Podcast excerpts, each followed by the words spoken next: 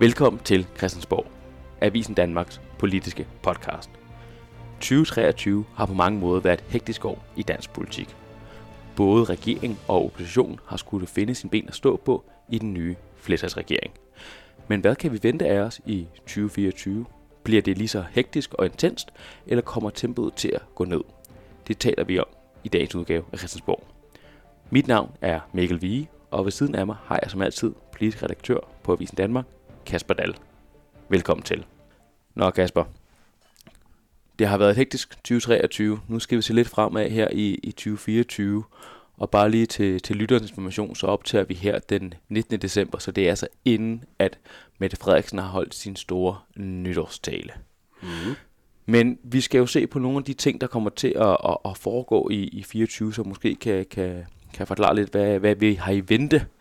Og noget af det, du har, har valgt at, at kigge på, det er den her store øh, udskudte, øh, udskudte C O to pakke, som jo for egentlig skulle, eksperternes øh, vejledning skulle egentlig være udkommet her i, i slutningen af treogtyve, men den er så blevet skubbet igen igen. Mm. Hvad forventer du af, i den her debat om C O to?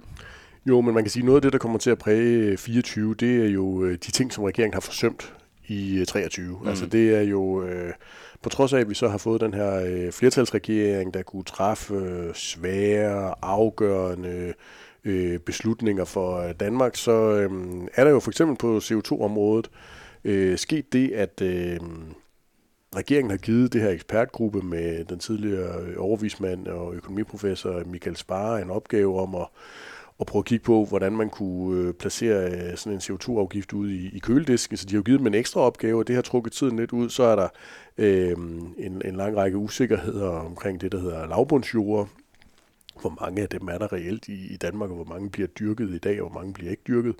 Og det har så også været med til at udsætte det, og nu må vi jo så forstå på, på svareudvalget, at vi skal hen i, i begyndelsen af februar, før de er klar til at komme med, med deres anbefalinger. Og da svareudvalget tidligere kom med anbefalinger, der galt det jo industriområdet, der endte det jo med en, en politisk aftale, som, som lagde sig utroligt tæt op af en af de anbefalinger, ja. som udvalget kom efter. Så derfor så giver det jo selvfølgelig politisk rigtig god mening, at man venter på, på de her eksperter, og, og, og hvad de nu kommer med, og Og udfordringen på det her område er jo så også, at, at der jo ikke er andre steder i verden, man ville kunne skile til øh, for at, at se, øh, om man kunne lade sig inspirere af, hvordan man øh, gør det andre steder. Der, der er det jo øh, øh, ny grund.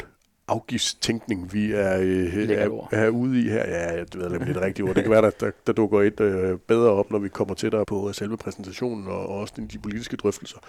Men den her debat omkring en, en C O to afgift på landbruget var jo allerede noget, der, der i den grad var med til at definere valgkampen øh, der tilbage i, i toogtyve. Øh, faktisk lidt overraskende for mig, at det var, det var den del, der kom til at fylde utrolig meget i, øh, i valgkampen som værende klimaindgangen til, til valgkampen. Der troede jeg egentlig mere, at man ville have en, en mere overordnet debat om, om vi, hvorvidt vi, vi overhovedet øh, nåede vores målsætninger, om hvorvidt der var sket nok, og, og så videre. Men, men det blev meget sådan nålestiksmanøveren ind i, øh, i klimadebatten, den C O to afgift på, øh, på landbruget.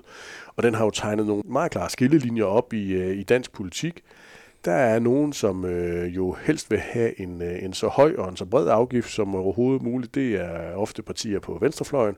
Og så har vi jo øh, især Danmarksdemokraterne øh, stående ude på den, øh, den modsatte pol, og som er arg modstander af enhver form for, for afgift på, øh, på landbruget, og som jo i virkeligheden mener, at landbruget allerede er i gang med at, at være enormt øh, grønt, øh, mm. og, og selv er i gang med at, at træffe de nødvendige øh, beslutninger for at omstille sig til, til en grønnere produktion.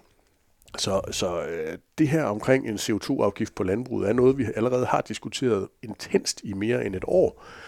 Og det bliver jo så i hvert fald kun mere intenst, øh, når vi så kommer til at have noget, noget reelt og, øh, at diskutere ud fra. Men tror du, der kommer så meget palaver, fordi Troels Lund Poulsen og Stephanie Lose har jo været ude og, og gentage budskabet om, der kommer altså en C O to afgift, om I ved det nærmest eller ej, ja. kære landmænd. Nå, men altså, vi har jo også en flertalsregering, så på, på den måde, så skal de jo nok få, få gennemført det, de kan blive enige om. Men jeg tror, der kommer palaver al den stund, at for eksempel Danmarksdemokraterne har jo en kæmpe stor interesse i, at der kommer øh, palaver. De skal jo fortsætte med at, at lægge det her dræn øh, ind i, i landbrugsvenstre og se, om de ikke kan tappe endnu flere vælgere derfra. Mm. Og tilsvarende så øh, ved, ved venstrefløjen S F øh, jo også lægge deres dræn ind i Socialdemokratiet og se, om de ikke kan tappe endnu flere vælgere fra Socialdemokratiet. Så selvfølgelig kommer der til at være, øh, være palaver og, øh, og ballade omkring det her. Det, øh, det synes jeg er åbenlyst, at der er nogle, nogle store politiske interesser øh, i det, og så er der jo hele det her med, hvad det, det kommer til at betyde for, øh, for folks privatøkonomi. Mm. Altså, øh, er det noget, der vil gøre varerne dyrere, ligegyldigt om, om det er noget, der bliver lagt ud på produktionsledet, ude på de enkelte bedrifter, eller om det er noget, der, der kommer tættere på, øh, på køledisken. Så, så øh, der er masser af energi i sådan en, øh, i sådan en debat omkring en C O to afgift, og det vil vi helt sikkert komme til at, at, at opleve. Det er ikke kun debatten om C O to afgiften, der er blevet lidt udskudt. Det er også den nye ældrelov, ja, som vi egentlig forventede skulle komme i tyve treogtyve. Ja. Den blev udskudt nu her. Nu er forventningen, at det kommer i starten af fireogtyve her. Hvorfor tror du, at det kommer til at være en af de definerende politiske debatter? Det er jo fordi, at der er rigtig mange, der har berøring med ældreområdet. Det er jo en af de helt store øh, dele af den offentlige sektor. Øh, hvis man ikke enten har berøring med det, så kommer man til at have det på et eller andet tidspunkt, mm. når vi bliver øh, ældre. Så på den måde er det også en, øh, en, øh, en debat, der kommer til at være rigtig meget energi i det. Og så er det jo noget, vi journalister og medier kommer til at dyrke utrolig meget, fordi det jo altså er øh, mere end to år siden, at Mette Frederiksen brugte store dele af sin øh, nytårstale på at tale om lige præcis øh, det her område. Det var dengang, hun var statsminister i en øh, socialdemokratisk øh, etpartiregering og lagde op til, at der nu skulle laves øh, fundamentale ændringer og et kæmpe opgør med papirtyranniet ude i, i ældreområdet, og området skulle frisættes, og det er jo sådan noget, der er ført videre ind i regeringsgrundlaget, hvor der er lange afsnit om frisættelse af den offentlige sektor, og, og her står ældreområdet jo øverst som et af de mm. områder, man vil, som det område, man vil kaste sig over først. Og alligevel er der jo ikke sket øh, en dyt i løbet af det første år med den her øh, flertalsregering, der kunne træffe i og også øh, nødvendige og vigtige øh, beslutninger ganske hurtigt og var frisat af de politiske øh, yderfløje og, og sådan set bare kunne gå i gang med at... Og, øh, og omkalfatre samfundet. Så øh, der har vi jo en forventning om, at der kommer et udspil fra regeringen, at man vil gå ind og, og starte debatten om, hvordan skal fremtidens ældreområde se ud. Og, og Lars Løkke var jo faktisk ude i et interview med dig og i øh, Avisen Danmark og allerede tage hul på den øh, debat før sommerferien. Og, og begynde at åbne op for diskussionen om, hvorvidt man skulle til at, at spare op til mere ældrepleje selv. Og, og det bliver jo interessant at se, om det er nogle af de tanker, som øh, ender med at finde vej til regeringens øh, udspil, eller om det er nogle af de ting, som er blevet skrottet øh, undervejs. Det var i hvert fald det, der var meldingen fra Mette Frederiksen dengang. Hun blev øh, forholdt Lars Løkke Rasmussens øh, strøtanker. Det var, det var ikke noget, som, øh, som Socialdemokratiet lige i udgangspunktet synes var nogen særlig god idé.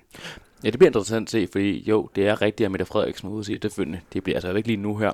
Men Christian Rabjerg, politisk ordfører for Socialdemokratiet, var ude og egentlig at, at sige meget det samme, som, som Lars Løkke var at sige. Og, og daværende politisk ordfører Morten Dahlin fra Venstre var jo også ude og, og komme med nogenlunde samme analyse. Ja, ja. Men det virker til, at den her ældrelov, der nu er blevet udskudt, at der er ret store diskussioner internt i regeringen. Øhm, men hvor meget tror du, at den her diskussion kommer ud til, til, til offentligheden? Fordi den tager de vel bag lukkede døre? Ja, helt bestemt. Der må man jo formode, at, at regeringspartierne de, de ikke stiller sig op og, og går i infight med hinanden. Men, men jeg synes jo, man har kunne se adskillige gange, hvordan regeringspartierne betoner forskellige ting, når de kommer ud med deres, med deres politik. For eksempel i forbindelse med, med universitetsreformen, hvor der var sådan forskellige ting, der, der, blev, der blev betonet fra regeringspartierne. Det forventer jeg egentlig bliver endnu mere tydeligere her. eller endnu mere tydeligt her, øh, og, øh, og det kan jo godt være noget af det, der sådan ender med at blive regeringens helt store problem, altså at det bliver for tydeligt, at de her tre partier, de vil noget forskelligt og, og, og lægger vægt på forskellige ting, og at det på den måde ikke fa- fremstår som sådan en, en sammentømret enhed, men at det mere øh, fremstår som det, det jo også blev præsenteret som, nemlig et arbejdsfællesskab, hvor man så kan blive enige om nogle ting, og så må man jo tage de politiske diskussioner bag lukkede døre og ikke ude i det offentlige rum. Men øh, det bliver meget meget interessant at se, hvor meget de går i takt, regeringspartierne, når, når de kommer ud med, med et, et udspil, og hvor meget der ender med at, at blive noget, hvor, hvor et parti dribler med det her emne, mens at de andre holder sig lidt i baggrunden, eller at de stiller sig op og siger nogle forskellige ting, og vælgerne måske bliver sådan lidt forvirret om, hvad er det egentlig lige det her, det skal. Øhm, men, øh, men vi ved det jo ikke, fordi øh, alt har jo foregået bag, øh, bag lukkede døre indtil videre. Det eneste, vi ved, det er, at de virker til at være rygende uenige, og jo i hvert fald ikke er nået at blive enige her øh, i tyve treogtyve. En øh, debat, som kommer øh, regelmæssigt, det er jo overenskomstforhandlinger øh, og overenskomstdebatten. Du har valgt den som en af de debatter, du tænker kommer til at præge øh, tyve fireogtyve. Hvorfor har du lagt øh, vægt på det? Det er altid interessant, især når der er overenskomstforhandlinger på det offentlige område, og især når de så ligger i forlængelse af den trepartsaftale, der blev indgået i slutningen af treogtyve, hvor, hvor regeringen jo lagde mere end seks milliarder kroner på, på bordet i, i lønkroner øh, til udvalgte grupper i den offentlige sektor, øh, så bliver det bare rasende spændende at se, øh, hvordan de andre grupper, som ikke blev tilgodeset mm. ved det her ekstraordinære lønløft, hvordan de kommer til at reagere. Jeg føler mig rimelig overbevist om, at, at vi ikke havner i en eller anden øh, stor konfliktsituation, øh, men, men der er jo opbygget nogle øh, forventninger hos øh, store dele af den offentlige sektor, dels fordi der er nogen, der har et ønske om at blive kompenseret for det manglende lønløft, men jo også fordi, at der er en, øh, en del faggrupper, som jo kan kigge på, at øh, inflationen jo, øh, øh, den er der godt nok kommet styr på her sidst på året, men jo indtil da har været øh, buldrende høj, og at de på den måde meget gerne vil, øh, vil ind og og se, om de ikke kan få nogle, nogle lønstigninger, der kan kompensere den inflation. Og det bliver bare spændende at se, om arbejdsgiverne, i det her tilfælde er det jo politikerne, det er jo det, er jo det der er lidt mm. sjovt, når det er det offentlige område, om de øh, er villige til at, at indgå øh, nogle af de her lønkompromiser. Vi, øh, vi, vi ved, at, øh, at de, øh, de offentlige fagforeninger øh, og fagbevægelsen øh, kræver. Noget, det jeg også tror bliver interessant, det er jo også perspektivet det her, fordi da de, de fremlagde det her lønløft, øh, lønløft som, øh, som Nicolai Wammen stod i spidsen for, der sagde han også, at det her det er en engangsforestilling. Det er ja. ikke noget, der kommer til at ske igen. Ja.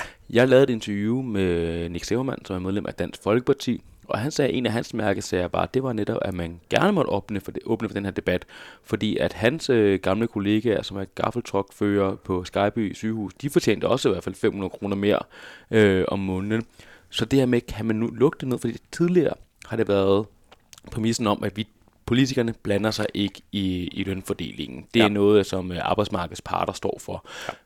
Nu siger Dansk Folkeparti, det kan egentlig godt være noget, vi skal se yderligere på. Kan det jo godt være med til at kickstarte en debat, som kan være svær for regeringen at styre? Jo, det kan det nemlig, og det er jo det, der er risikoen ved, ved, den, øh, ved det valgløfte, mm. som Mette Frederiksen jo øh, gav i en af de sidste valgkampsdage øh, tilbage i, i november tyve toogtyve med det her lønløft til udvalgte grupper, det er jo, at, at løndannelse lige pludselig er blevet politiseret.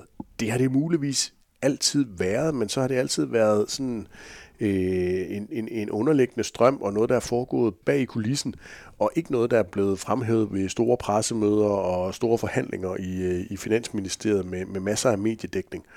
Øhm, Så der er jo naturligvis den, den åbenlyse risiko, at, at alle mulige politiske partier kommer til øh, fremover at vil, vil blande sig og vil forsøge at tilgodese udvalgte faggrupper med ekstra lønkroner. Og, og det er jo selvfølgelig også en af årsagerne til, at man har den her passus i trepartsaftalen fra, fra slutningen af treogtyve om, at, øh, at det er en engangs øh, forestilling, man, øh, man var vidne til der. Men, men vi ved jo også godt, at øh, hvis der skulle opstå den her ekstraordinære situation, som regeringen jo ligesom øh, bruger som finblad for at, at sige, at man godt kunne gøre det nu, hvis der skulle opstå en eller anden ekstraordinær Mm. situation igen, og hvem definerer i øvrigt, hvad der er ekstraordinære situationer, det gør regeringen og politikerne selv, så øh, vil de jo næppe holde sig tilbage med at prøve at se, om man ikke kunne, kunne lave noget lignende, også hvis det viser sig, og det har det jo så ikke gjort endnu i, i meningsmålingerne, men hvis det nu viser sig, at det er noget, der er populært ude blandt øh, vælgergrupperne. Hvis det er noget, der kan være med til at flytte vælgere, øh, så kan man da sagtens forestille sig, at det er noget, politikerne vil, øh, vil ty til. Øh, både dem, der sidder i regeringen, men jo også i, i de forskellige oppositioner, for på den måde at, at gøre sig mere lækker for andre eller nye vælgergrupper. Men indtil videre har vi jo ikke set, at øh, det er sådan, at... Øh, at vælgerne de lige pludselig er vendt tilbage til S V M-partierne, efter der er indgået en, en trepart, trepartsaftale. Tværtimod, så øh, er der stadigvæk øh, vælgerflugt. Noget af det, vi også kan se øh, ud i fremtiden, det er jo valg. Ja. Og først har vi et europaparlamentsvalg, og senere har vi også et, et kommunalvalg. Ja, det er først i femogtyve. Ja, det er rigtigt, men det kan godt være, der kan være optræk til nogle debatter ja, ja. alligevel her. Oh. Men lad os uh, fokusere på europaparlamentsvalget, ja. som man skal være her øh, til, til sommer. Ja.